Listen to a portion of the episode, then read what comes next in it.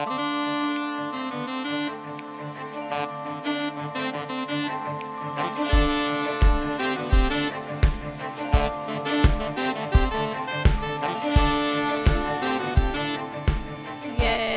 It's happening. Yup, it is. It's the courtship's conquest. Kingdom of Thirst takeover. I was gonna ask if you wanted to do the intro. Can you intro the podcast? Welcome to Kingdom of Thirst with Abigail Kelly and special guest interviewer Amalia Dillin Wow. here to bring it and get you all the answers You know, it's about funny courtship's conquest. because you said that so much more like audibly than I normally intro. Oh my god! I'm name's Abigail Kelly. Lucky if I can remember to do it at all. I have forgotten a couple of times. it happens to the best of us, right? It's fine. I've only been doing this for three fucking years. It's fine. Has it been three years? I Really? saw the other day. I, I looked at um when I was looking at like I don't know when I joined Discord or whatever. Um, and I I saw that I'd started setting up all of the stuff for my podcast in August 2020. Wow. Yeah, so officially we launched October 7th, 2020, but I started recording episodes all the way back in August. Wow. Yeah. Yeah. Wow. So two and a half years. Yeah. Yeah, man. Wow. Oof. Wow. That's why we have a lot of episodes. Yeah. yeah. How we, Your how get to, baby. how we get to over 100 and 120 something episodes? Oh, well, that's why. Time has passed. It's a toddler now. Oh, the the worst age. Fantastic. the terrible twos. oh, yeah. Oh, it's going to be walking around, biting me, peeing everywhere, I mean, throwing up on me in the middle of the not. night. Maybe it will just be asking why. Why? I mean, that's that's my whole brand, isn't it? So I guess that's So, fine. I never minded that when I was a nanny. I never minded that stage because that was always fun for me. Because then you get to like, for me, my philosophy was always like, hey, oh, that's a good question. If I don't have an answer, we're gonna look it up, and that was really fun. And that's usually Yeah. the way to get them to stop asking questions is to be like, all right, let's look it up, and then they look up how the sewer system works, and then they become obsessed with the sewer system for like two weeks, and it's great. Nice. But that's also just kind of who I am as a person. So I guess. Uh, I love that for you. And Yeah. also those kids that you nannied. It was a good time. It was a good time. Yeah. We had a lot of fun talk about crinolines and sewer systems and how rain works. It was cool. what a time. Yeah. Man, that would have been awesome. Yeah, right? It was great. Yeah. We went to the library like every week, and then he became obsessed with, with Cinderella, and then he wanted to know why his his uh, dress wasn't shaped the same as in the movie. And I was like, oh, it's because she has a crinoline underneath.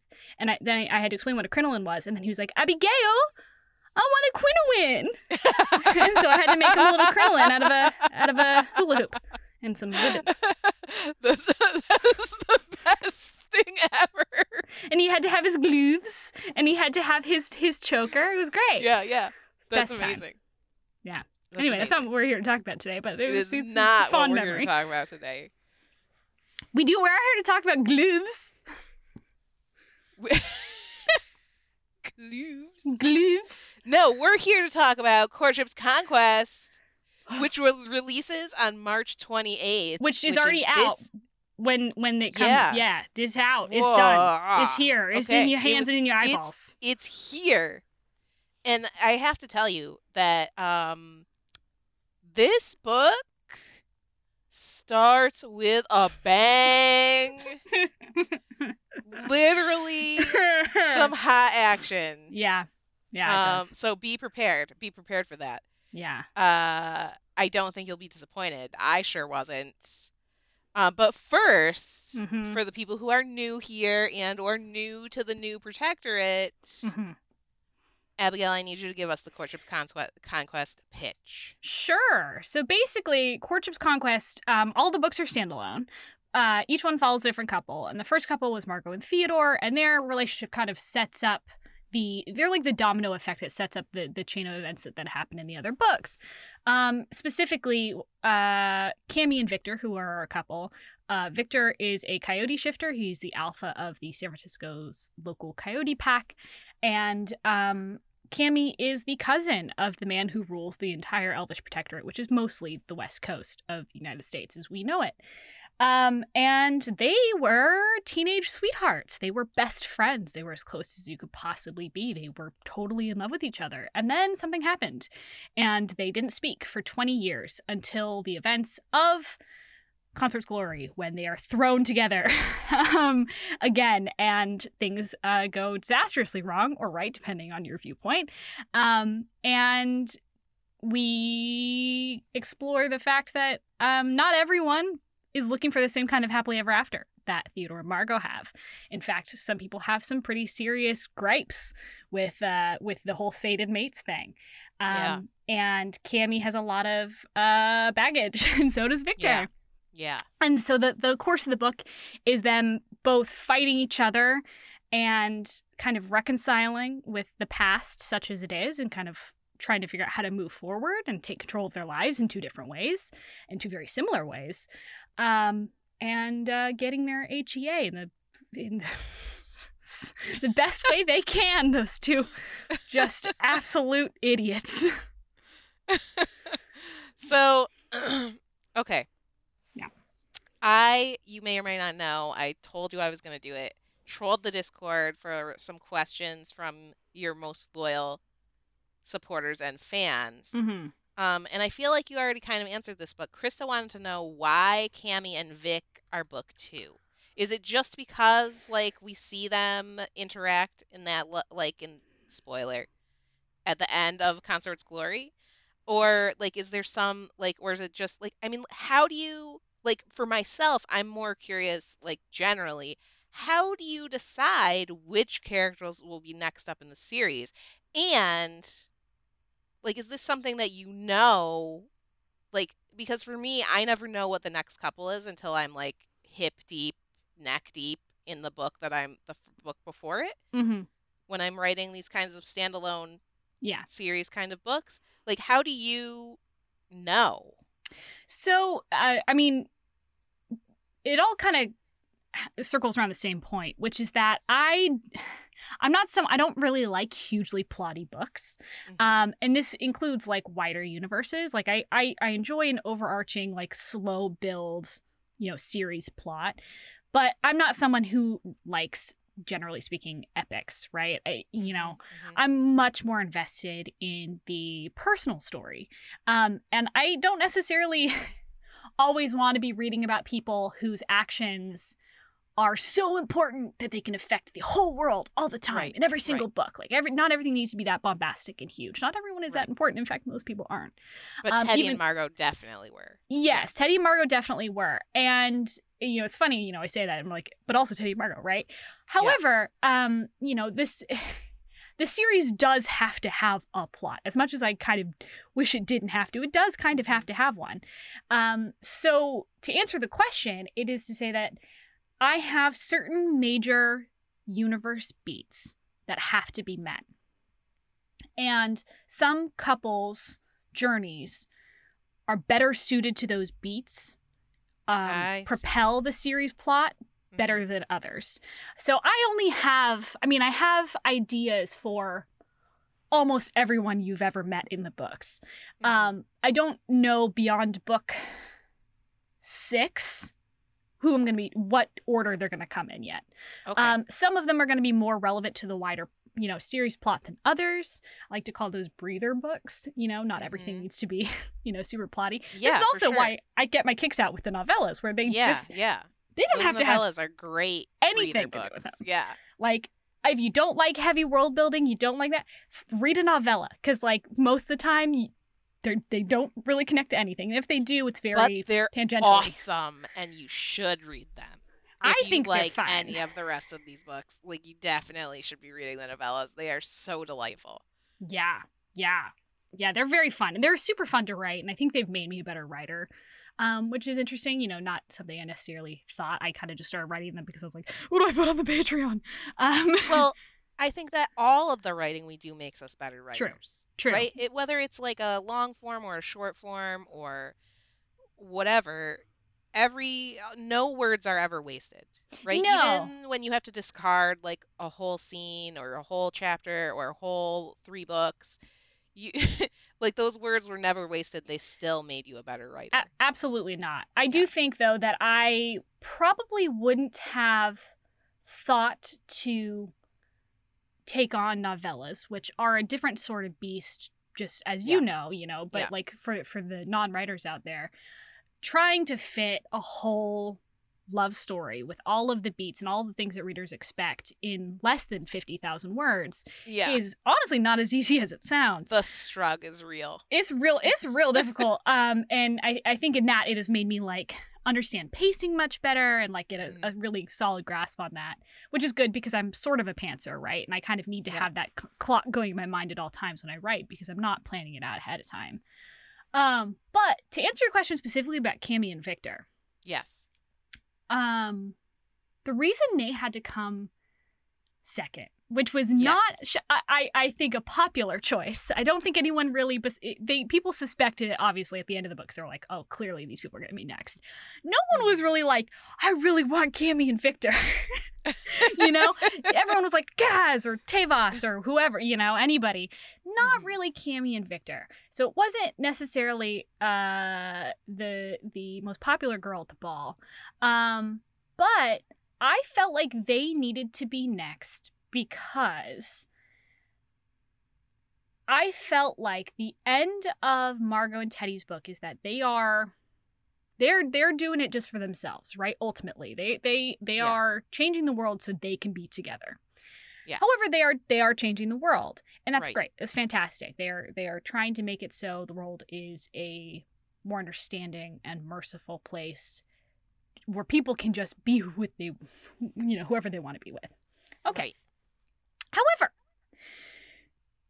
that does not change overnight.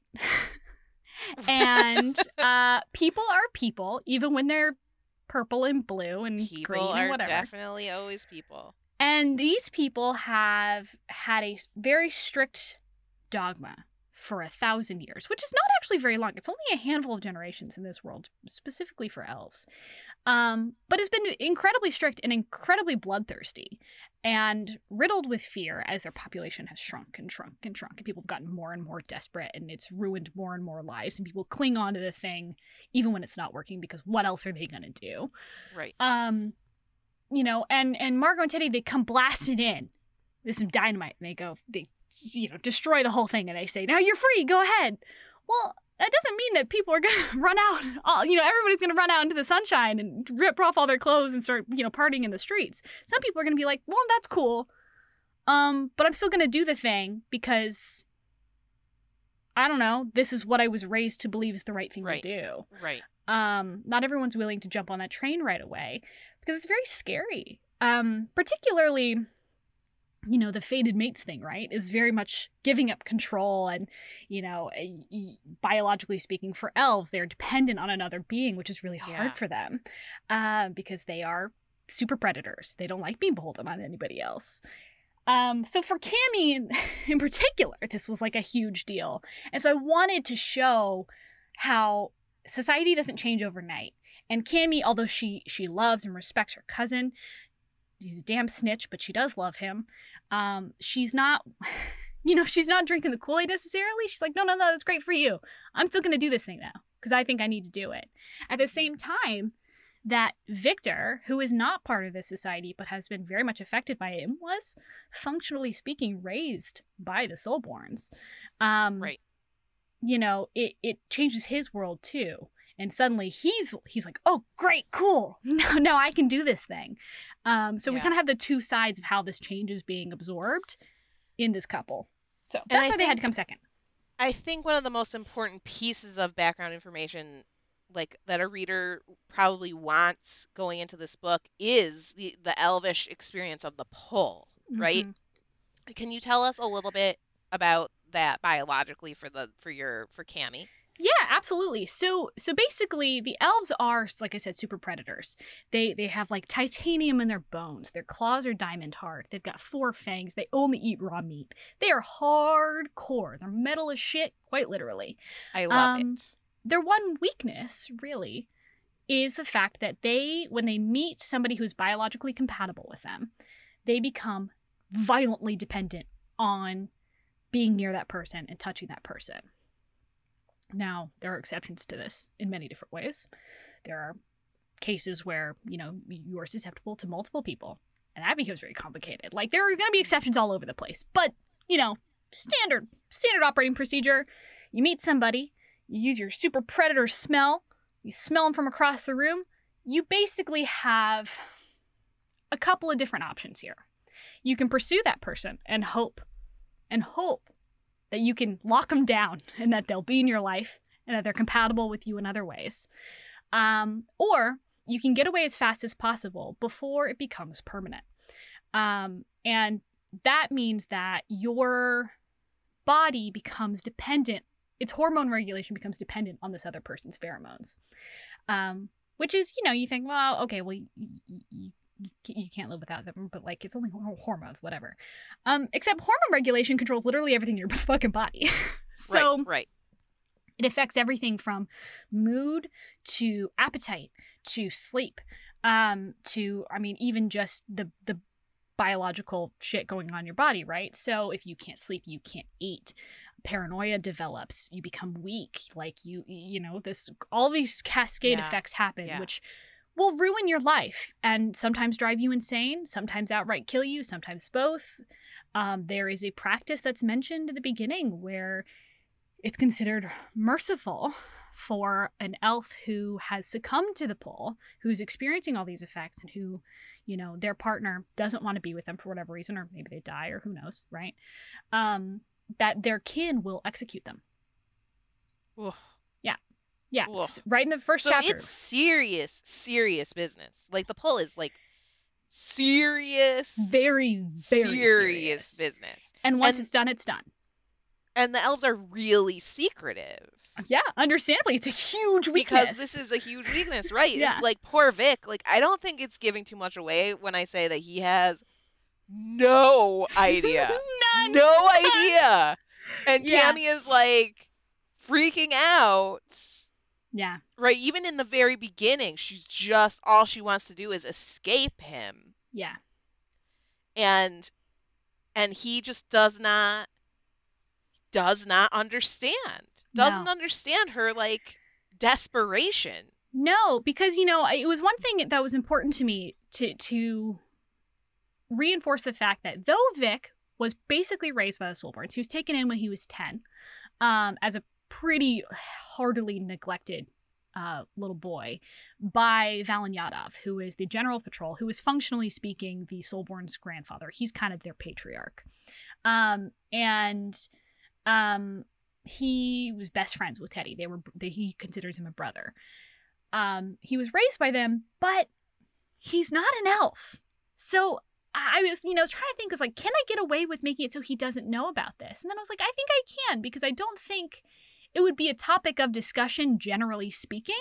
Right. And also, I don't know how many teenage boys are really sitting around talking about like, you know, monogamy, right? imperatives yeah, of the elvish yeah, ro- exactly. I mean, romance. sit- yeah. sitting around and being like, "Hey, like, are you know, are you looking forward to being biologically tied to one person for the rest of your life when you're an adult?" like, no, they'd be they'd be talking about Call of Duty or some shit, right? Like, you yeah, know? yeah, yeah. Um, so he doesn't know, and it's and it's a huge point of contention between them because Victor himself is a shifter, and they feel a sort of similar thing, but theirs is much more of a conscious choice. Um, so Victor, you know, he's feeling a lot, and he is Right. going through his own intense, like, uh, instinctive urges Right. and he's not seeing that that reciprocated in Cammy, so he he's feeling very isolated in, in his pursuit of her, and he gets increasingly frustrated because he's like, "You, why are you so angry at me? Like, if you would just talk to me, like, please just talk to right. me." Right. And she's like, "No, sit outside my door." Right, right. Yeah. So like I one of the things that I really like about your books is that not everybody has the same um the same kind of fated mate like attraction or connection or like it's like these are cross species tripwires Yeah. right and and i like that that like the fact that everybody doesn't romance or mate i'm using air quotes the Mhm. same way like makes it like a then turns it into like a source of conflict and tension Yeah. when you have these cross species relationships and i think that that's a really interesting i mean i like i think it's great i i don't know this wasn't really a question it was more of a comment More comment. I love it. Thank you. um, no, I, I, I, I agree. Like, I do think you know one of the reasons that I I wanted to do that was to not only I think it would be fucking boring if they all had the same thing going on all the Right. time.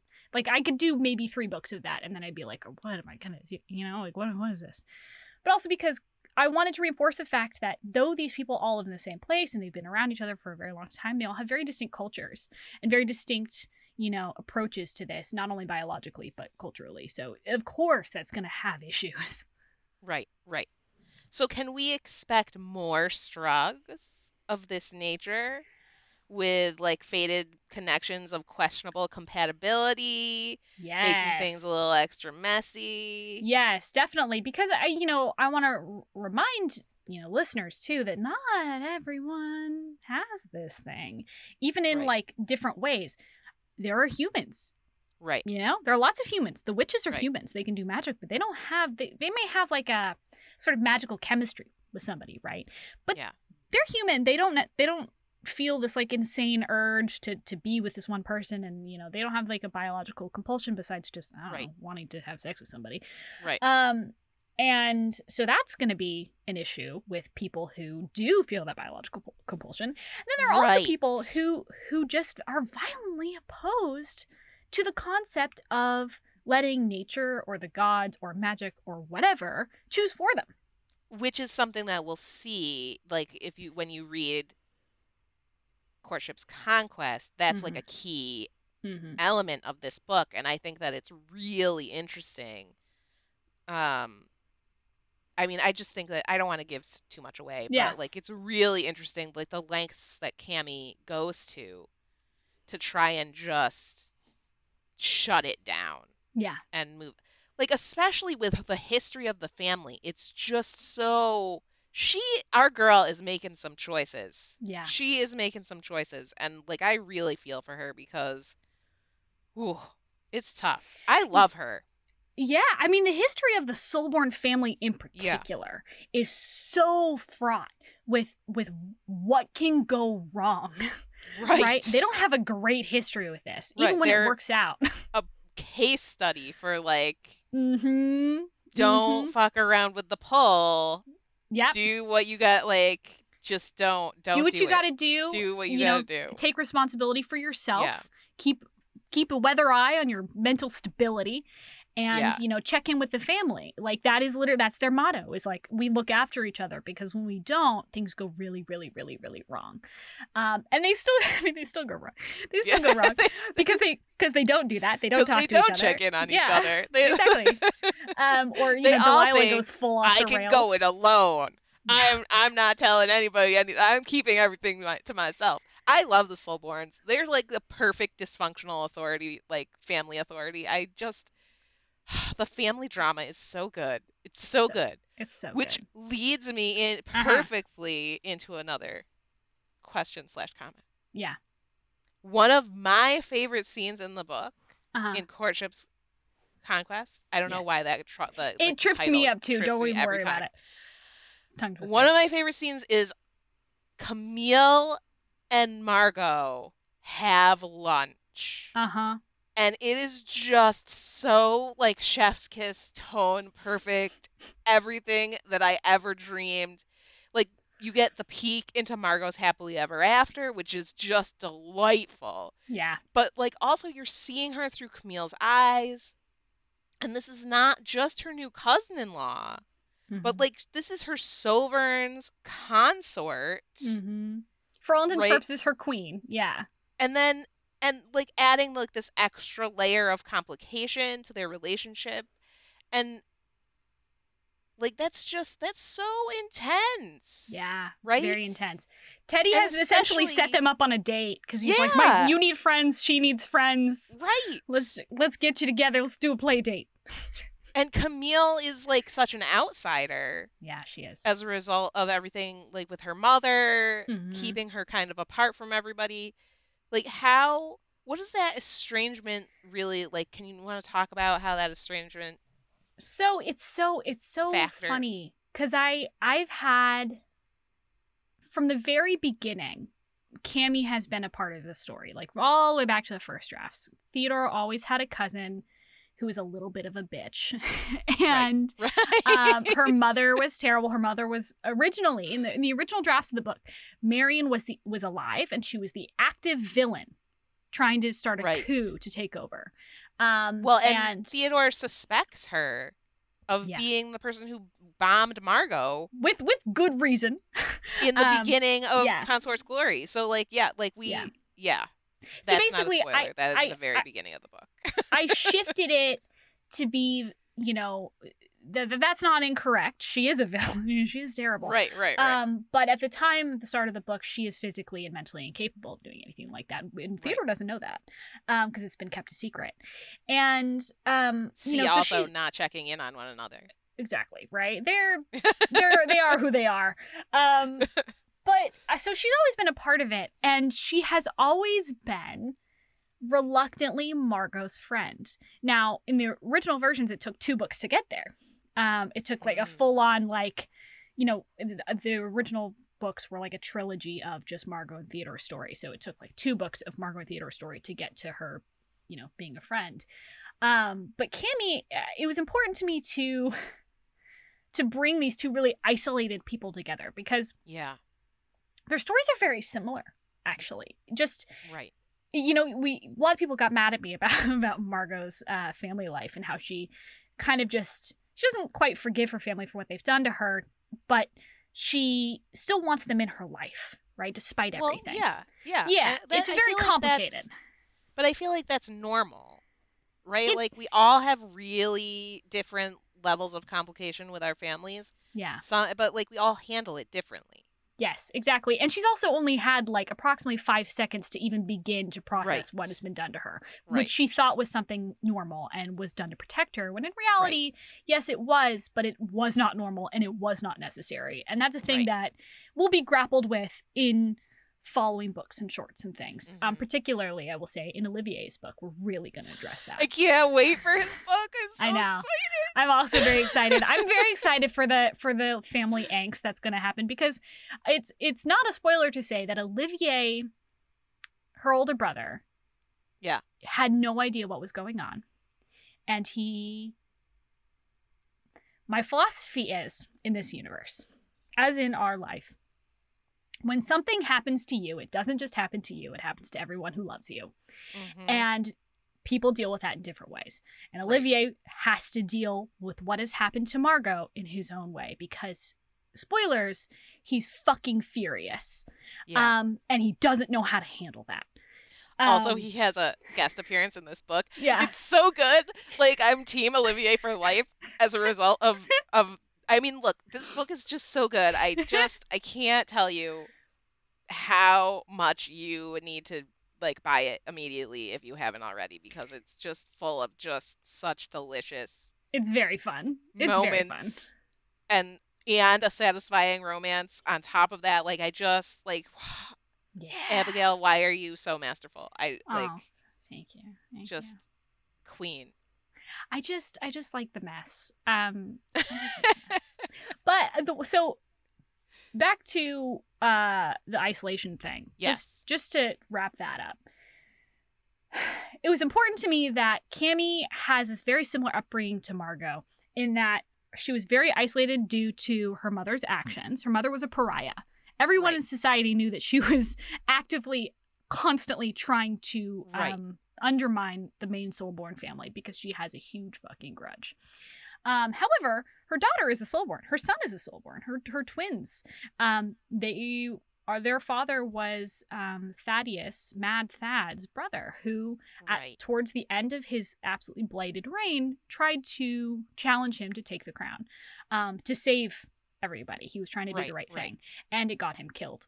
Um, and so Cammy and and her her brother uh, Cameron have never never met their father. And their mother because of the pull and because of who she was just in general has lost it has lost it in, uh, in the wake of his death.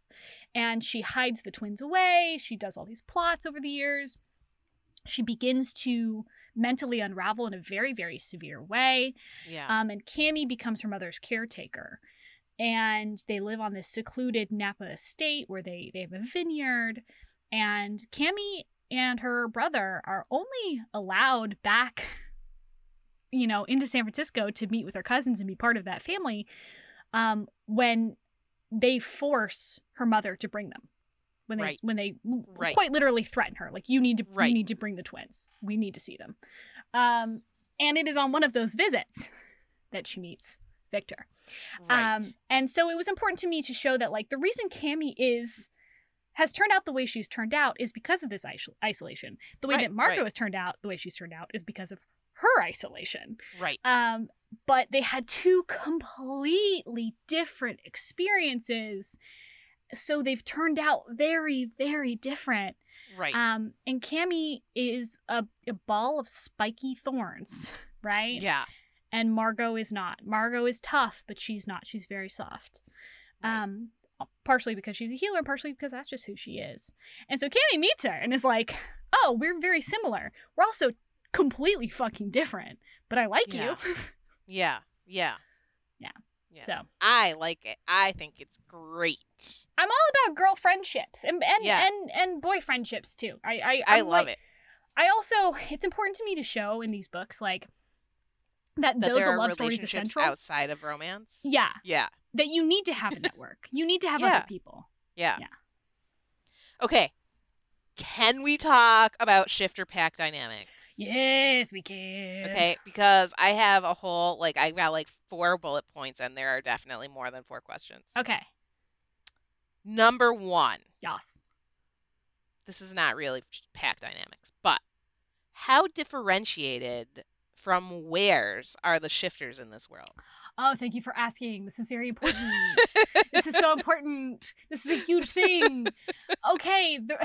All right, y'all. Listen. I want you to listen real fucking. close. Also, I super want the lore on on how the shifters came into being Yeah. Yeah. Yeah. related. Well, okay. It's important to me, y'all. Yeah, yeah. Listen. Listen real close right now. Yeah, yeah. Girl got something to say. Shifters and weres are not the same thing. They're not. They're not the same thing. In what universe would I call them two completely different names? I I go don't out of my Yeah. way yeah. to say that they're two different things, and everyone's like, Right. "Oh, oh, your weres and your, your shifters." You know, I, I don't understand why sometimes you say that they have two different eyes, eye colors, and sometimes they don't. It's not very consistent. Oh, so I, I wonder why. I wonder why. It's almost like they're two different species. Um, and I realized that I could have maybe. I don't. I don't. Uh, no, I don't think I could have been more clear. Besides putting a neon sign in the text, but you know, it's in the glossary. There, if you could look up the definition, they don't. They're not the same thing.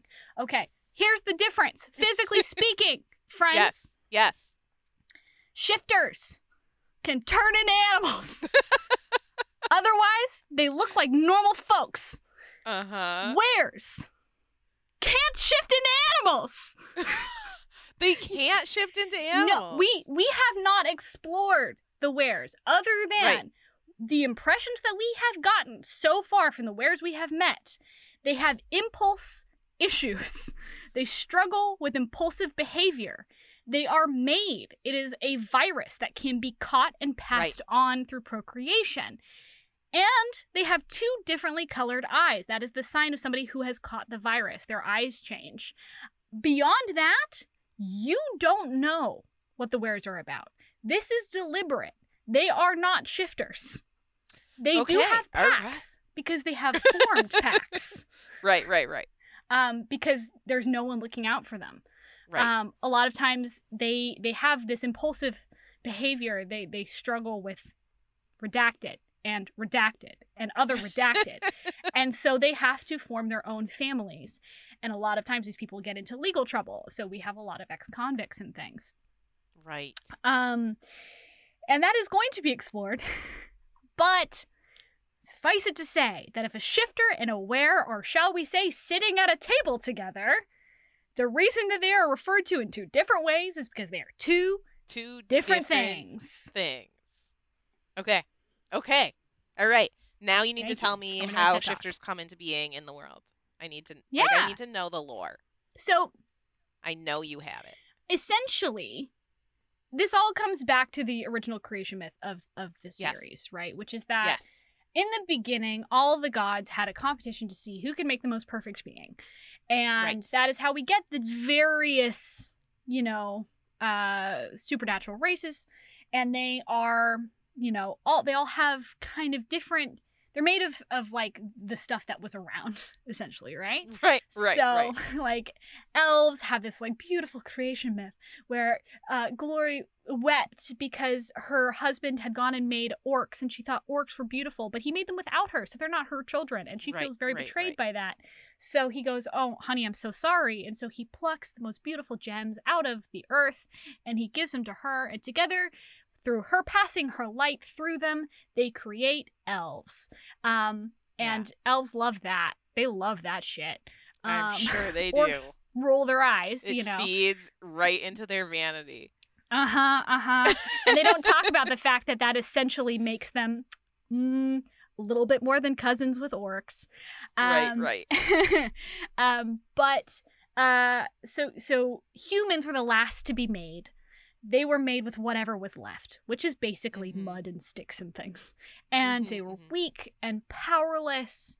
Um, and they basically were left to wander. Um, they were made by Craft. Craft is the Mhm. mysterious um, trickster god, essentially. Um, and they were kind of just left to wander this earth, and they are vulnerable as shit, right? Uh, everyone else is so much stronger than them. Right. Right. Glory sees them wandering around barefoot and gross and goes, Oh, well, I feel bad for these poor, disgusting little creatures who are not nearly as beautiful as my elves. Um, how about I help you out a little bit? And so, using her light, she gives them magic. Um, and this is fantastic. I, so when I build the world, I try to have a theological explanation for everything based around this Yes. mythology, and I try to have Yes. a scientific explanation for everything. Yes. So behind this myth, there is rampant evolution and scientific theory. And the real answer is here, if you're looking at it beyond the mythological explanation, is that humans, though weak and fragile, are in fact incredibly adaptable. And also, they can have kids with anyone. Wait. Wait. Wait. Wait. Wait. Wait. Wait. Wait. Wait. Are you telling me that shifters are human, Yes, base human? yes. Long in the past, long in the past. So if we think okay. about okay. how things split, how populations split, Mhm, right? mhm. and become isolated. So at some point, the humans, a population of humans bred with people, a, a, a race that could shift into animals, and they gained the ability. And then they interbred, and then they populated more areas, so on and so But where did the people who could shift into animals come from? Uh, that is, I, I can't say. Ah! But, but I will say, if you think about who the god of the forest and animals is, that's Blight. And Blight does mysterious shit all the time. He's Okay, uh, all he's not a god that people like to fuck around with. All Him and his daughter Grim. Um, so you might I, you might look in the direction of demons. It's also worth noting that not everyone has survived to this day. Just like Right. you know our human ancestors all the way back, right? You know, Yeah. there were Yeah. there were a lot of different types of Yeah. humans wandering around for a while. There were. So Okay. Yeah. Okay. Okay. Okay. All right. Yeah. So there's a one really important question that I have right now is are there whale shifters? I at the moment, I I don't have plans to write a whale shifter, but I don't see why there isn't a whale shifter. Like Like my because my my my you know rule is they have to be a mammal. Well, that's so yeah, that's mammalian. Yeah. Yeah. Let's go. why not. Let's go. All right. Yeah. Okay. So So how do these shifters stack up against one another? Like we had a mountain lion shifter, mountain lion shifter in a stray. Yeah. Um, and then we have Vic. He's a coyote shifter. Yeah. Like what? Like if there was like say an elephant shifter, like would they be intrinsically more like stronger and more powerful in their human forms? Like what is the like? Is there like a how do they stack up against one another? Yeah, so basically my shifters when they shift into their, you know, animal forms are like 1.5 times larger than the natural wild version of that animal. Mm-hmm. So they're quite large, you know, Mhm. depending on whatever they are. Right. Um and in in that sense it's very practical like okay, coyote versus cougar, right? Like Right, how right. do like realistically that's a coyote's that's gonna- not even. That's Yeah, not even. is Coyote's not gonna get his fight. ass ass beat unless it's a Right. very good fighter. But then we have to, you know, we have to factor in the fact that there's a human being brain, right, Mhm, in there that mhm. has tactical knowledge, that has, Right. you know, like knows where the weak spots are, knows what whoever they're fighting, right? Yeah. Um, so there is that. So in terms of like shifter animal on animal, right? It's all down to muscle mass and it's down to intelligence, um, Right. just as it would be Between you two know, people of two people. Vastly different statures. Exactly. Like just because you have a lot of muscle doesn't necessarily mean that you're going to win if you Don't know how too, to use it. Yeah, if you don't know how to use it, you're too angry or something. You, Yeah. you, you know, or you're old or something, right? Mhm. Um, but you know, in if we're talking about like their human forms, there's a wide range, just as there is, you know, with actual animals and with people, right? Um, Yeah. you know, if somebody is an elephant shifter, right? Which again, I don't see why that wouldn't exist. It would just be like very chill. Um, very cool.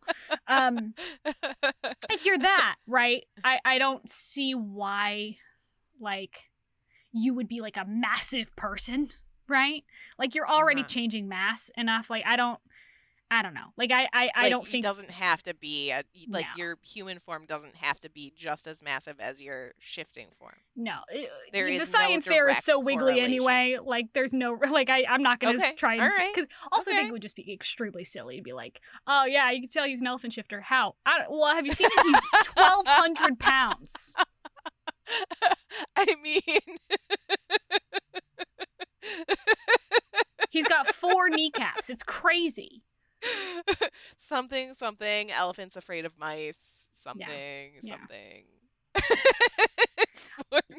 Yeah, it's you know I try to give them like that's my favorite little fun fact. I got four kneecaps. Um, yeah, I, but you know I try to give the people like some sort of feeling of what their animal is because they're Mhm. very intertwined. They're supposed to be essentially a seamless being that kind of could Mhm. switch, you know, between uh y- you know flavors of of the mind really um but they're but they're one person um except for when things are not as they should be um and so i try to give them a little bit of that the the flavor like victor victor's very lupine i think Yeah, I think that he's definitely you. You definitely get the coyote, the slipperiness of the Mhm. coyote from his character. Um, what other non-predator shifters are there? Uh, Ms. Erin V of the Reading Hammock. This was her question. She wants to know. Yeah. Um, so there are. I mean, as long as they are, I'd say about mid-size. Like I don't, I don't jive with the idea of like a skink or like a a little weasel shifter. I think that's crazy. Well, I mean, like, I feel like those are technically predators. True, but like you know, like I'm not, you're not gonna find a chipmunk shifter. Okay, Um, all right. Just because, also, like I that feels. I feel like you just get bullied so relentlessly. Um, no one's gonna be a bunny shifter. Um, but I I do think that like, um, I mean, there's definitely deer, right? We have we see an elk, the leader, Mhm. the de facto leader of the Shifter Alliance, uh, Lee Seymour. He is he is an elk, um, and elks are um prey animals, but they are also fucking terrifying. Yeah, they're Uh, big. They're big. They're big. Yeah, he's a very dominant man, and you Yeah. you feel it, even though like he's in a room full of like lions and shit. Like he's like, fine, what are you gonna do about it? Um, I love Lee. Lee doesn't get, Lee doesn't get enough attention. Um, but you know there are you know there are deer. I would say like you could you could there are like dolphins and shit. Like there I don't know. I'm not blanking on every non predatory species out there, but like yeah. Okay, all right, okay. So, Vic specifically, Yes. he has had a struggle Mm-hmm. to get where he is. Mm-hmm. And it feels like he's still struggling because like he doesn't have Cammy and like He's gotten everything else. He's working Yeah. on getting everything else he's ever wanted, but doesn't But, have Cam. like like this is like a new more high profile struggle, right? Mhm. But what makes his particular pack situation unique? Like what is uniquely coyote about them, Yeah. if anything? Like what is that? yeah. Tell us about that. So they have a really coyotes are really cool. I don't know if you've ever done any research on coyotes, but they're Uh, really really cool. I do know a little bit about Yeah, you were like an animal bio, you were like a I, biology I major, went right? to school for wildlife biology. I took Yeah. a lot of pop bio classes. Did you know that coyotes, when there's external pressure on the population, uh, tr- diminishing the population, like hunting, it triggers like then they they mate and reproduce at a higher frequency. Yes, and also that it's they've linked it back to the different calls they use too. They start using different calls, which then trigger. Like it's Yeah. just wild. It's insane. Well, there. Th- so wild. this is this is what I was working with, right? This idea of Yeah. a super adaptable, highly, highly social structure that is Yeah. not built necessarily around um, an alpha that doesn't really exist in in uh, Right, you know, right. nature. I think the human side need a need leadership more, and that's where that more comes in. But Victor, as an alpha, he's a very like responsive. He's just he views himself as like a dad to all of these Yeah. people. He's he's he they are It's a so huge cute. family. I love him. he and he loves them. He loves Yeah. his family so much. He would do literally anything for them except give up Cammy. um, so one thing he finds that actually he thought he could and he can't. Um, yeah. and and so he he kind of has had this journey with rebuilding the pack and when we meet the pack they're doing great they're doing wonderful they have they they are basically their biggest thing is that they just need more space because they're growing because they're having more kids Yeah. um, and they're you know they're they're living their lives and they realize that they can't live in this tiny territory anymore but um, that's a that's a good problem to have. Um, but this wasn't always the case. And and that's the shadow that's looming over victor at all times is that he, when he was growing up the pack was in shambles. Um, because it was run by a man who who disregarded that trust and that social Right. structure that makes it a functional family. Um and and that was you know the idea of you know tracing it back to like the actual animals it's like okay Right. you know what happens to to uh when one you know animal in a pack gets gets too aggressive um well it either destroys the pack the pack has to splinter off and, and go Or start they new drive packs, it out. or they drive them out Yeah. um and or they or they have to kill them right Yeah. like that's just that's what it is and that happens sometimes it happens in nature there are like wolves and shit who get super aggressive. Um and it's not tolerated. But if you are also human right that becomes Mhm. even more difficult because you know you can reason and you can say well you know hopefully he'll get better or something right? And so the past version of this is what happens when the pack goes wrong what happens when the alpha system goes wrong and that is what victor grew up with he grew up with a really tyrannical father who hated the responsibility of a pack he hated it but he was But he absolutely power. unwilling to give up that Yeah. position. Um, and so he terrorized the pack. He stole their money. He um, basically left them destitute. He was abusive. He was terrible to his mate and his son. He was terrible to everybody. Um, and he hated the overlords, which is, you know, the elves who control the wider territory, because he felt like um, you know, as all men who think that they deserve to have more power do. Yeah, Right? yeah. Like they were a threat to him and you know, Yeah. you know, just an easy easy uh enemy to hate. And so Victor grew up with that and he grew up thinking that the elves were the enemy until he was 10 and then he was like, "Oh, actually they can be okay." Yeah, yeah, Um, yeah. yeah. I'm not saying their system is perfect because it's not, It is but definitely not. Yeah. people are people. Um, Right. So so yeah, so I, I you know I tried to base the pack dynamics on like real coyote systems, which is less super hyper responsive, adaptable, intelligent, playful Yeah. family dynamic, um, Yeah. where everyone's in their business all the time and everyone helps raise the kids. mm-hmm. All this stuff. At the same time that I was working with like, okay, but you introduce a human element into this, and humans are much more complicated. Yeah, yeah. and they bring grudges and they bring selfish impulses and stuff and not to say that animals don't have selfish impulses because they do but in a different a different way um Yeah. so yeah that was that was what i was going for with the the pack stuff Okay. All right.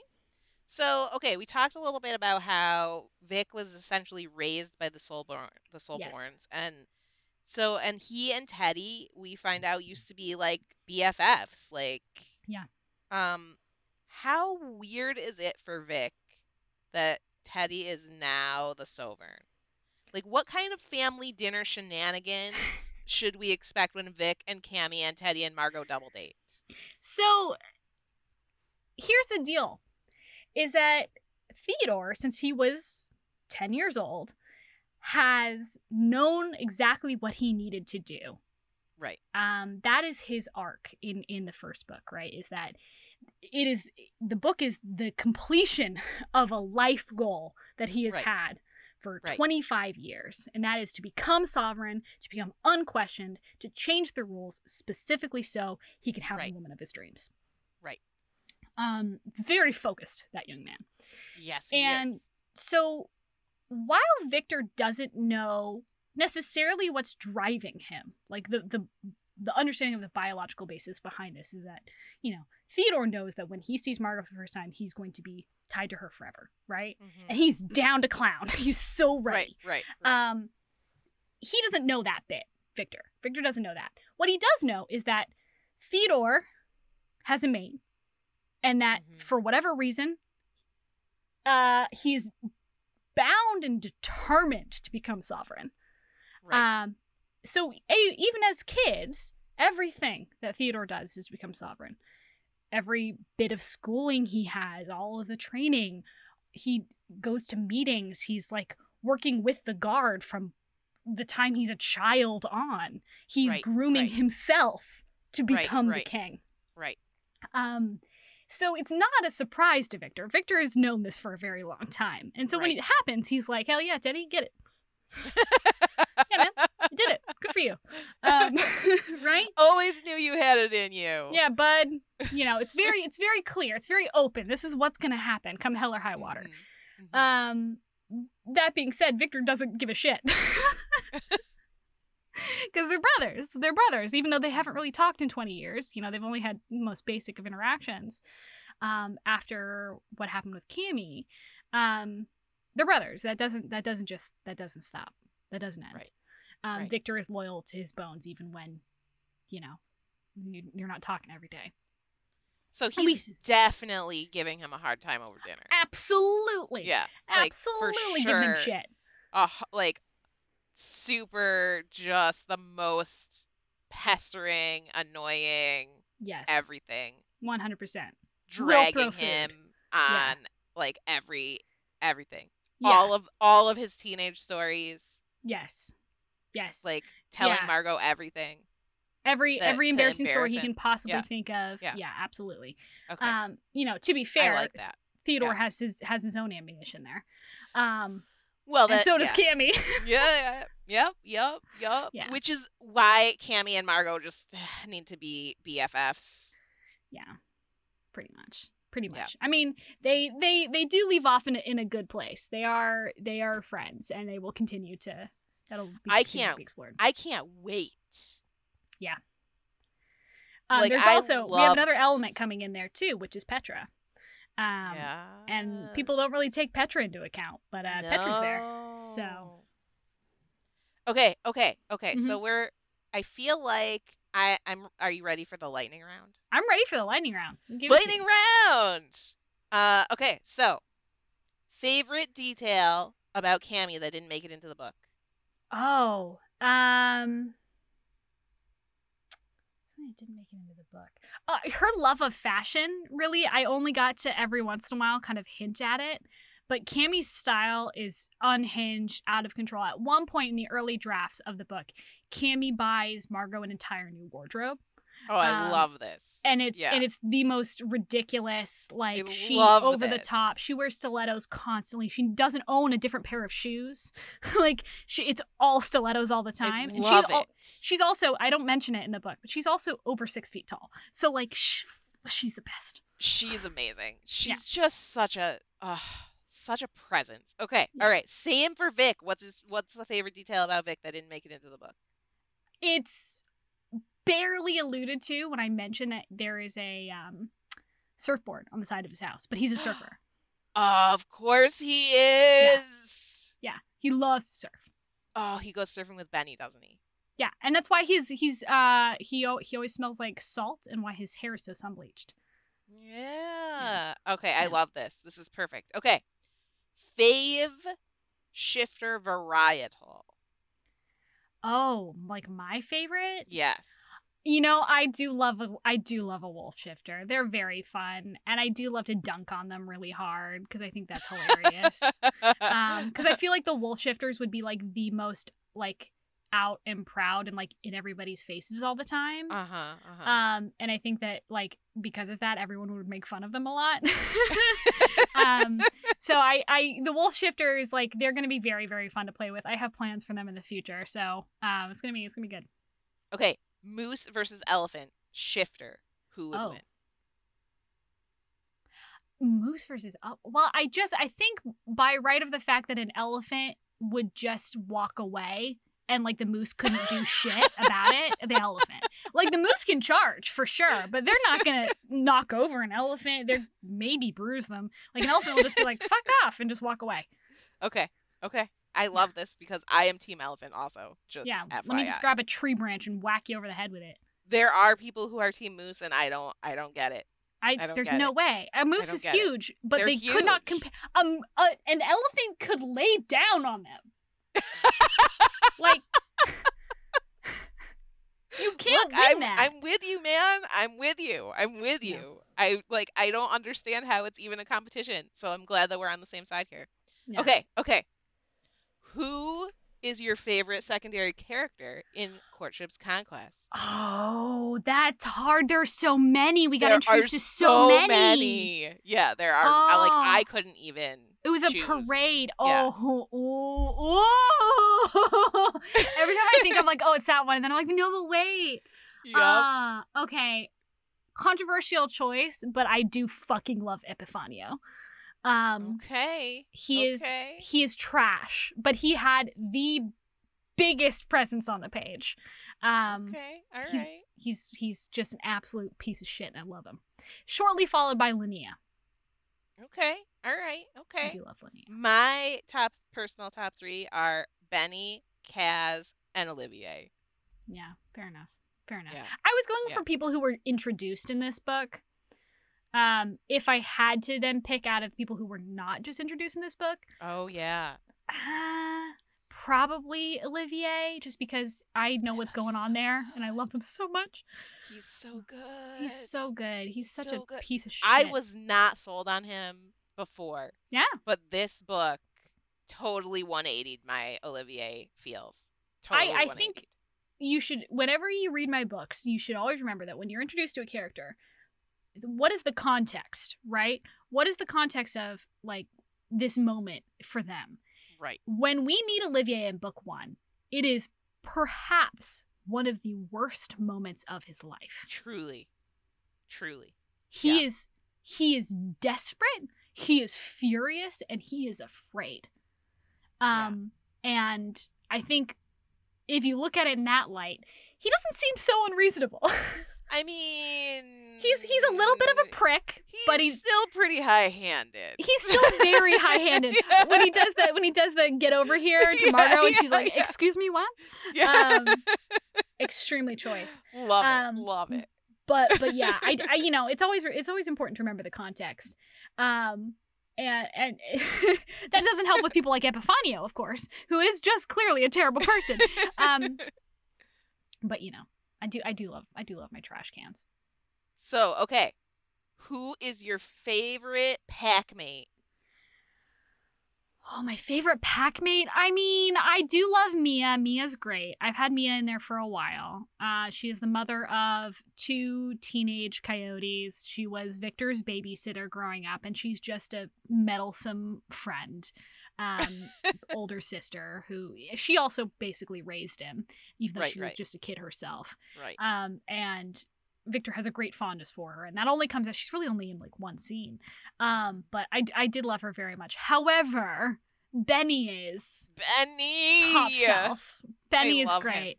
He is not the most creative in nicknames, but but he is he is he is so proud to be part of the pack. I can't wait to explore his story too. Um, but I also can't wait for you to explore his story.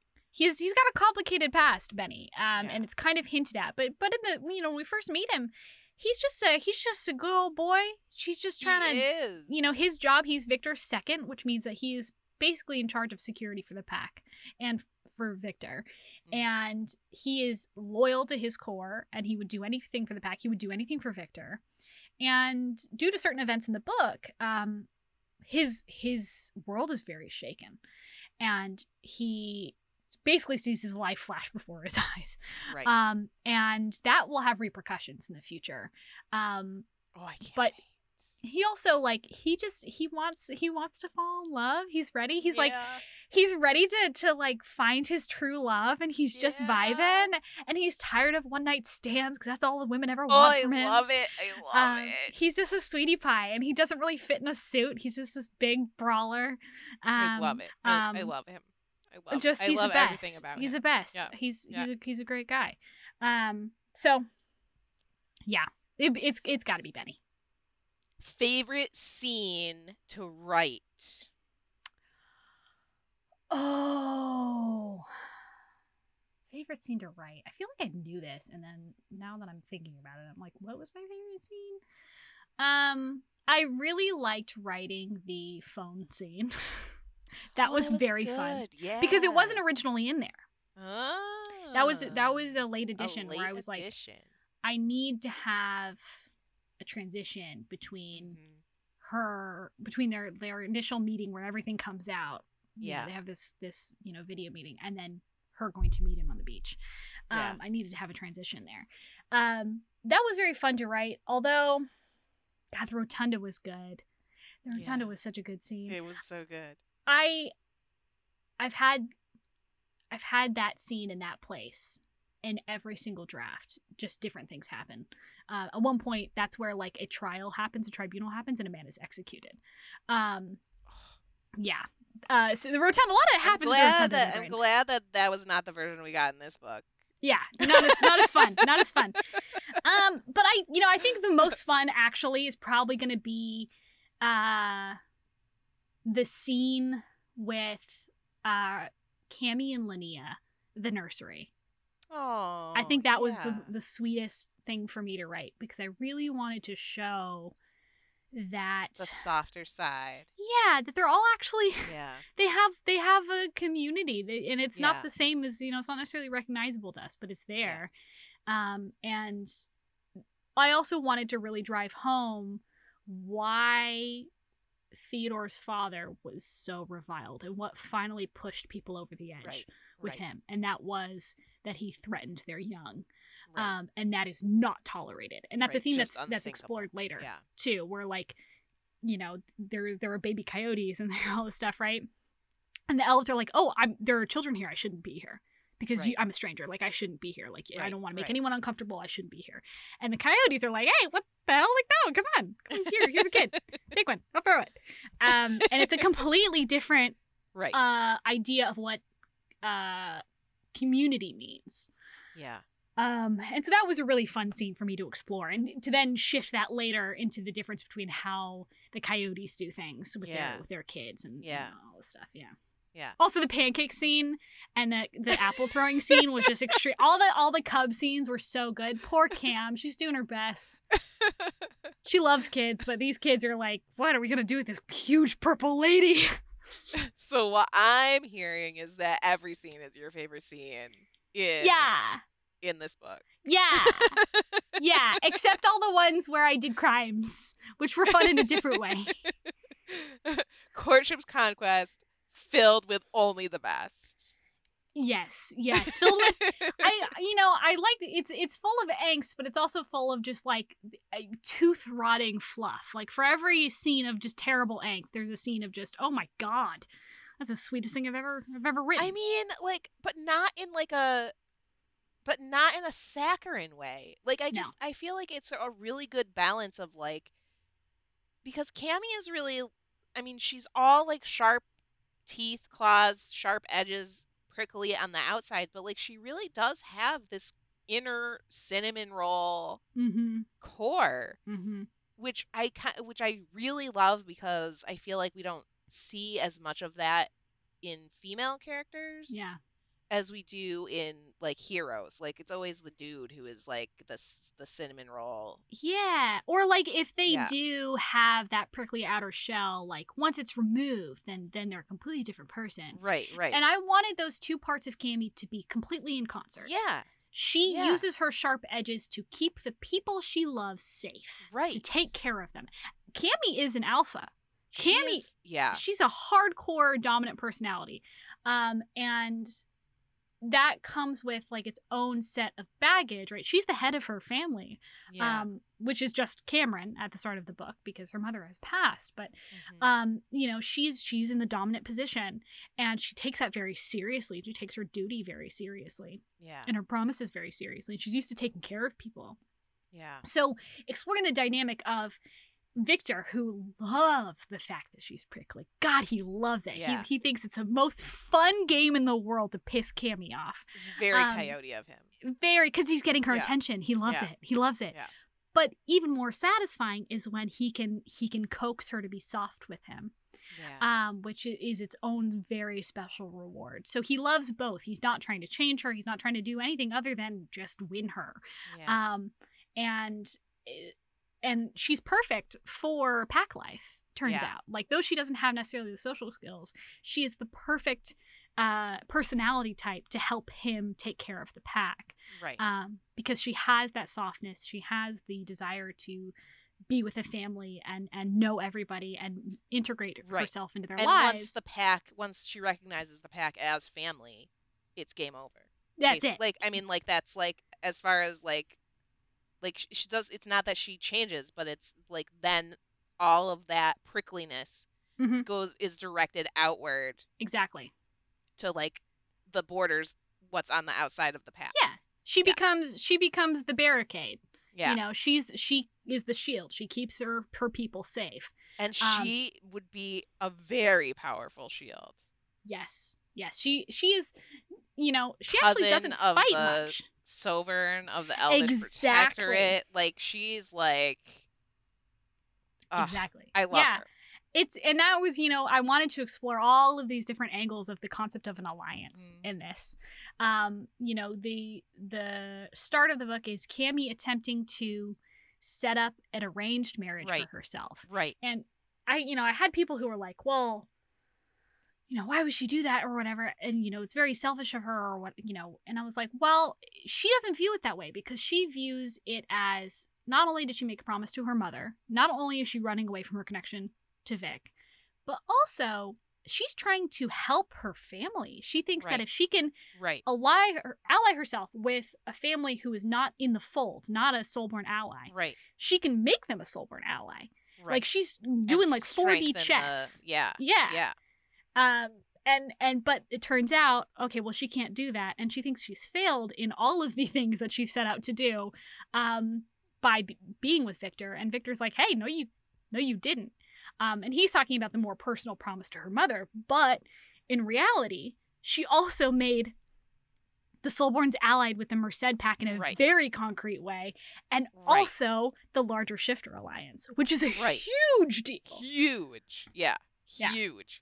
So, huge. There's a lot of like different le- like layers to the Yes. concept of an alliance in Yes. this book, um, and it's a you know a lot of political machinations happen, um, but they all center around a very personal core of just like, you know, Cammy and Victor trying to make it work, man. Yeah. yeah. And I, failing and a I lot. love it.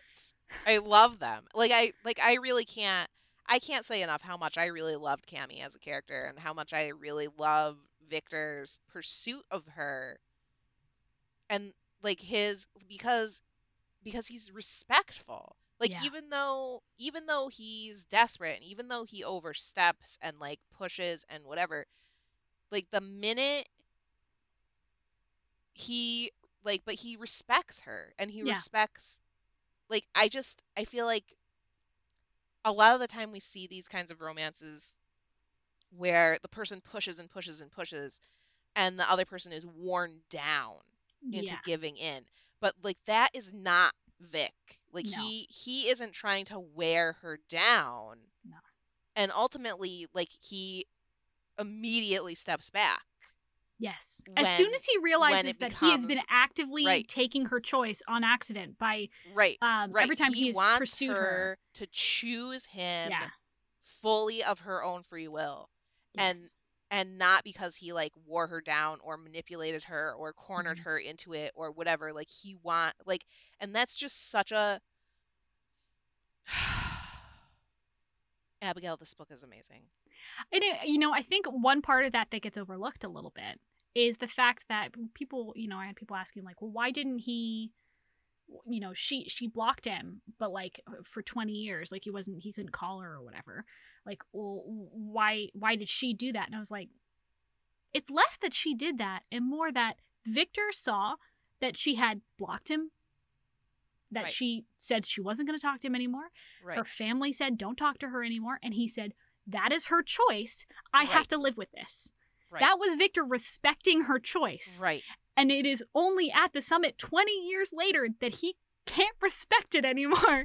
And he Right. loses it and he snaps. well and i mean pursues to her. be fair there's some mixed messaging in that opening oh, scene Oh, very mixed messaging. I say he he can't respect it anymore. He he's he realizes that Cammy might be struggling right and that she might Right. need help. right And he panics yeah and he no longer he says okay well i ha- i have to know she's okay and he Right. pursues her and then things escalate from there Yeah. um Yep. due to things Yup. um, and and and but teddy he, has just opened a door for him exactly that Exactly. wasn't there before, right? Like Yeah. before before Teddy and Margot make their big reveal and Teddy changes the world. yeah Vic and Cammy cannot be together without Cammy basically like giving up everything yeah in Yeah. her life. Like She'd have to live like, in secret on- with him, Like she yeah. would have been even more eh, like isolated hmm from her family, from everybody than she ultimately is. and he Right? wanted to give her a pack he Right. you know he was very practical in that although he panics because he's 16 Yeah, yeah, yeah. um, and he says some things he shouldn't have said um he But she, he would have been asking her to give up everything for nothing because he had nothing. nothing. he had nothing. He had no power. He had no Yeah. money. He had no way to protect her. He couldn't give her a pack because his pack was still ruled by this madman, Right. essentially. Right. Um, and uh, you and know, he realizes that. yes, he does, and he and he also realizes that what he wants with Cammy is forever. He wants to have a family with her. He he knows Yeah. that at sixteen. He knows that. Um. And he he is very aware that he can't give that to her. The animal knows he can't give that to her. It's not a safe time yet. Yeah. Um, and uh, and unfortunately, miscommunication happens because they're 16 and Right, that escalates. right. Um, but he, you know, again, he doesn't know that Cammy is experiencing this thing, which I want to point out because I, I, I realized in the first couple of drafts I didn't hit it hard enough, and I have since um, emphasized it in the in the draft that's going out. Is that when they originally have their thing at 16, Cammy has not gone through what the elves call the change, which is a a super puberty, I think is what I called it. It's like it's Yeah, puberty yeah. on steroids. It's like a week of madness where their body is flush with hormones and they grow. They're like they literally like have a growth spurt of like, you know, a foot essentially. They go from being early teens to young adults overnight essentially. And it's a cultural thing where they have to be isolated and they're taken care of by their kin and they're super super Right, dangerous right. to themselves and to others. Um, and then afterwards, once they've hit this point, they can go out into the world. They're considered young adults. They have new responsibilities, and also their bodies are receptive to the pull. All of a sudden, somebody you've known your whole life could activate the pull. Right. Okay. Also, this is an incredibly traumatic time. it's Yeah, incredibly, yeah. incredibly, incredibly traumatic. You have gone through a week of psychological and physical torture, and you Yeah. come out of it and you're different. You're totally, you have to relearn your body. You look different. You feel different. All of this stuff. You have different social expectations. Um, and Cammy, when she, she she goes to, you know, confess her love to, to Victor, right? Mhm, mhm. um has just come out of the change and she knows for the reason she wants to see him is because she knows for a fact that he's going to be her her man Right. she knows she knows she feels it in her bones and she wants to prove it um and she's willing to run away with him she's she's made the plans she's going to do it um and so she's coming out of this extremely emotionally fraught time and then all of a sudden this biological imperative hits and she's like yes and then he says no and then her life is destroyed Yeah. um, so like it's not simply that Cammy got her heart broken at 16, it's that like everything that could have Right. possibly gone wrong went wrong. Right. Right. Yeah. Okay. All right. Okay. Yeah. This is supposed to be the lightning round. What are we doing? I don't know. I don't even This know. is the last the last lightning round question. Okay. My favorite question that I ask you about all of the books. yes. Most chaotic pairing Oh god. of secondary characters. Oh boy. Uh the secondary characters all of the secondary characters in the book or what are we talking? in this what book. Yeah. Okay. Um Anyone who's in this book who is not Cammy and Vic. Okay. Um chaotic. I mean Epifanio and Linnea would be extremely chaotic. Very just like she's like pure cotton candy and he's he's canonically a hardcore elvish dom. So like that would be a lot, I think. Just a fun but a lot. Yeah. Um, yep. he's, Yep. he's a terrible person. Yep. Um, and then I think like we had, we didn't even talk about Cyrus, sweet Cyrus. no, we didn't. Um, I think Cyrus with any one of the coyotes, like so much, like that would be just so much for him. Sweet boy, sweet boy, he'd be completely overrun. Um, what are my other secondary characters in this book? There's like Olivier. Oh, And- Olivier. Uh, Olivier and Benny would be. That would be so amazing. That would be just so so terrible. Like Benny would like Olivier would rip his fucking hair out. he would. He would. He would never understand. no, Oh, yeah, that would be amazing. That would be Oh. amazing. boy, yeah. Um, who else do I have? I mean, uh, do I even know what characters are in this book? I don't know. I don't know. Um, I'm trying to think. There's not. There's Kaz. Who's the most chaotic pairing of Kaz with somebody in this book? Hmm. Hmm. The problem is, here's the issue. Mhm. The issue is I um there's a lot of characters who I can't who Uh, I think are secondary characters Uh huh. because I know their stories and Uh-huh. I know that they're important, Uh huh. but you don't know that. Uh huh. so I can't I can't count them in this. Uh huh. You know too much. I do know too much. You know I will too say much. if I want to get real crazy with it, Lee and uh and Kaz would just Yes. be a fucking mess. Oh my goodness. Like two Yes. completely dominant personalities, like nah, Mhm. not nah, huge mess. Literally locking big sloppy mess. Yeah. Yeah. Yeah. They would destroy each other. Okay. All right. That's that's that's me. That's it. Uh, That's I mean, unless you want to talk about why you decided to explore a second chance romance. Yeah, I mean, I think I'm not a huge fan of second chance romances. I don't know why I fucking. No. Um, but I wanted to explore. Um, the idea of first love was important to me. Mhm. I, I wanted to really explore that and what that, the lasting impact I think first loves have on everybody, whether we really Yeah. think about it or not. Yeah. Um, and how it can really shape who you become and who how you approach relationships in the future. True Um, story. and I also, you know, I wrote this book because I think it's important to to talk about angry people. right. Mm. I think that as as much fun as as it is and as much like you know, as heartwarming as it becomes and all this stuff and how it's about hope and how the whole universe is about hope and tr- striving for a better future. Mhm. Cammy and Victor are both very angry. They've they've anger directed in different ways for different reasons, but they're they're very angry, and I and I never wanted to dismiss that, and I never wanted it to feel like their anger wasn't valid, even when it was based on say wrong information, right? Yeah. Um, because I, you know, I think that anger is legitimate and how you feel about things that have happened to you, whether you know all the information or not, is legitimate. Um, and so I, I knew that it was not going to be a popular choice to to write them and to write Cammy the way that I knew I had to write Cammy. Um, but I But felt you like I did it to. so well. You did Thank it so you. well. Thank you. She's prickly and I love her. I And also love He's her. also he he's also quite angry. Yeah. He's Victor's not necessarily always the most likable dude. He's very easygoing. He's got Yeah. a great smile. But Victor is himself uh he's a little messed up. He's a little messed up.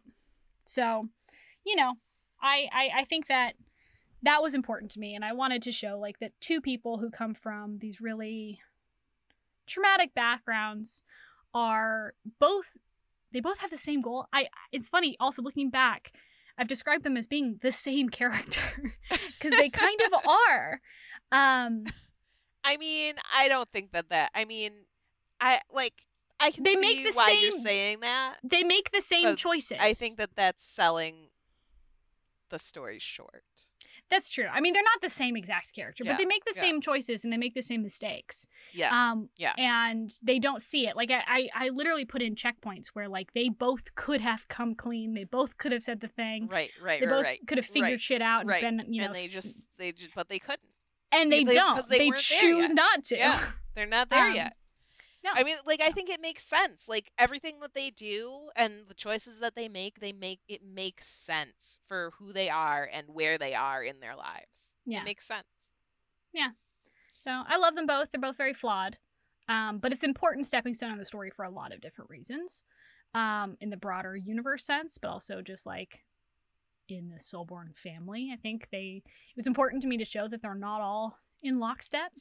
Yeah. Um that things are things are Messy. happening and Yeah. messy. All messy, all the time. Yeah. Uh, I'm really excited for you to read the bonus scene that's included in Oh, the I can't edition. wait. I cannot wait. I'm so excited. I can't wait to get this book in my hands.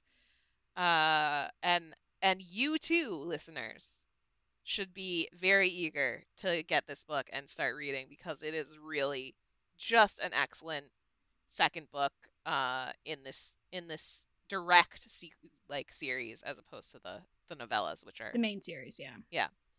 Um uh, like i just basically i love everything that abigail has written so i don't i don't know what else to tell you please go buy the book and that means that we're in the plug zone Yes.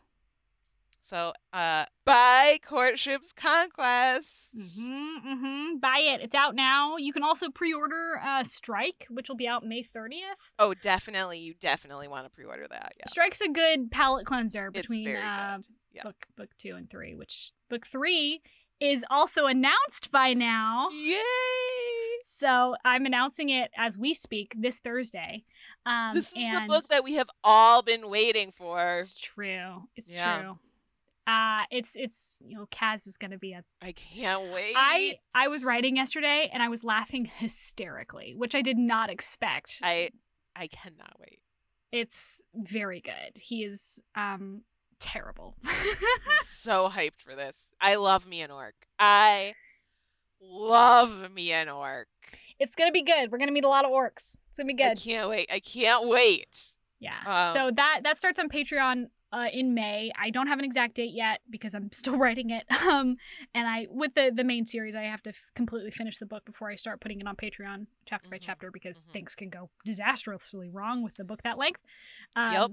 Yup. So I gotta really be sure about it. Yup. Yup. Um, so that's going up, but uh, we have you know strikes on there completely now. If you want to read it, if you want to read it early, um, there's also to be uh the the uh oh boy the alternate versions of Consort's Glory are going up because we reached the, the Patreon reward of because we reached our goal. So that's going to be fascinating and see people's reactions to that because the first version, first six chapters that are going up because that's where I stopped.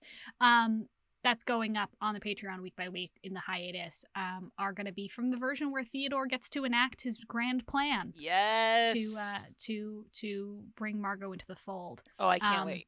That's gonna be so good. And then I'm going to release up, chapters of the patron uh, YA up. version. Yeah, yeah. Also, everyone gets cool stickers and stuff and Oh, I love the stickers. I like. I like. I can't. I can't get enough of the stickers.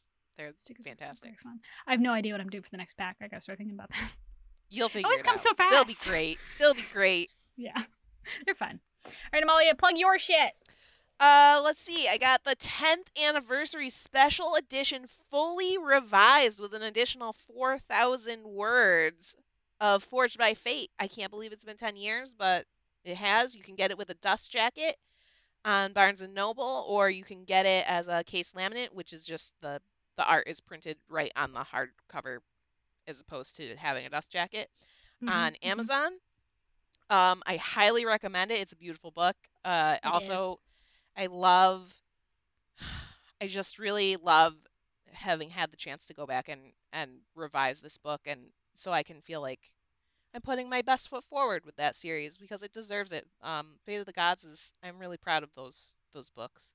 Mhm. Um, and if you want to patron up on my Patreon, Patreon, whatever, however you say it, so much sauce on that.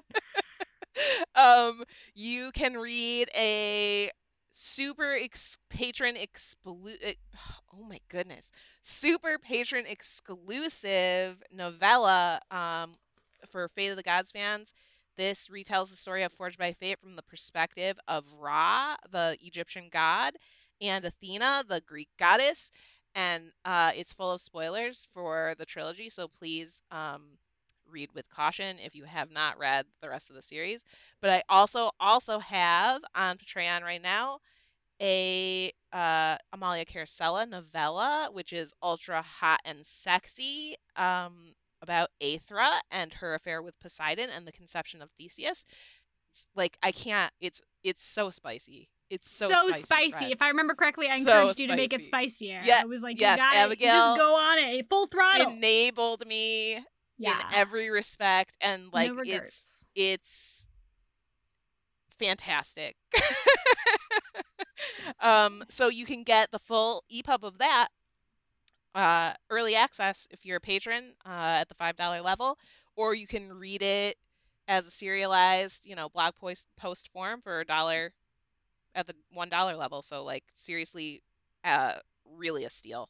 Um, Yeah. And there's a ton of other content on there, so that's basically, or, or you can pre you can pre-order the Lion of Troezen. That's what Aethra's novella is called. Uh, it's available to pre-order everywhere. So Yay! go forth. That's me. do it. Yeah. Yeah. Well, you Get I it. mean, get this it is- done. Yeah. I mean, you got a lot. You got a lot of things to read, listener. Yeah. Uh, yeah. Yeah. You should Yeah. pre-order Burden's Bonds, which will be out in December. yes. You should pre-order Strike, which will be out in May. Yes. Um, they're just just so. This is I Burden's Bonds is gonna be such a fucking ride. it's gonna be a good year. If you like, if you like kidnap forward road trip romances. it's the book for you. oh my goodness. I really um I demand that that is your marketing, this marketing centerpiece of your book, kidnap forward road trip romance.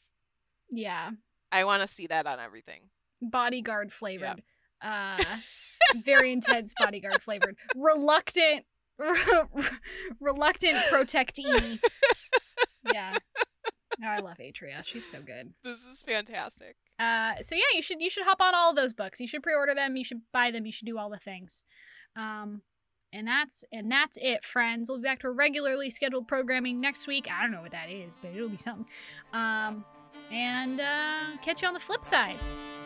Bye. Okay, bye. Kingdom of Thirst is a member of the Frolic Podcast Network. Find all of our episodes and tons of new podcasts to listen to at frolic.media slash podcasts.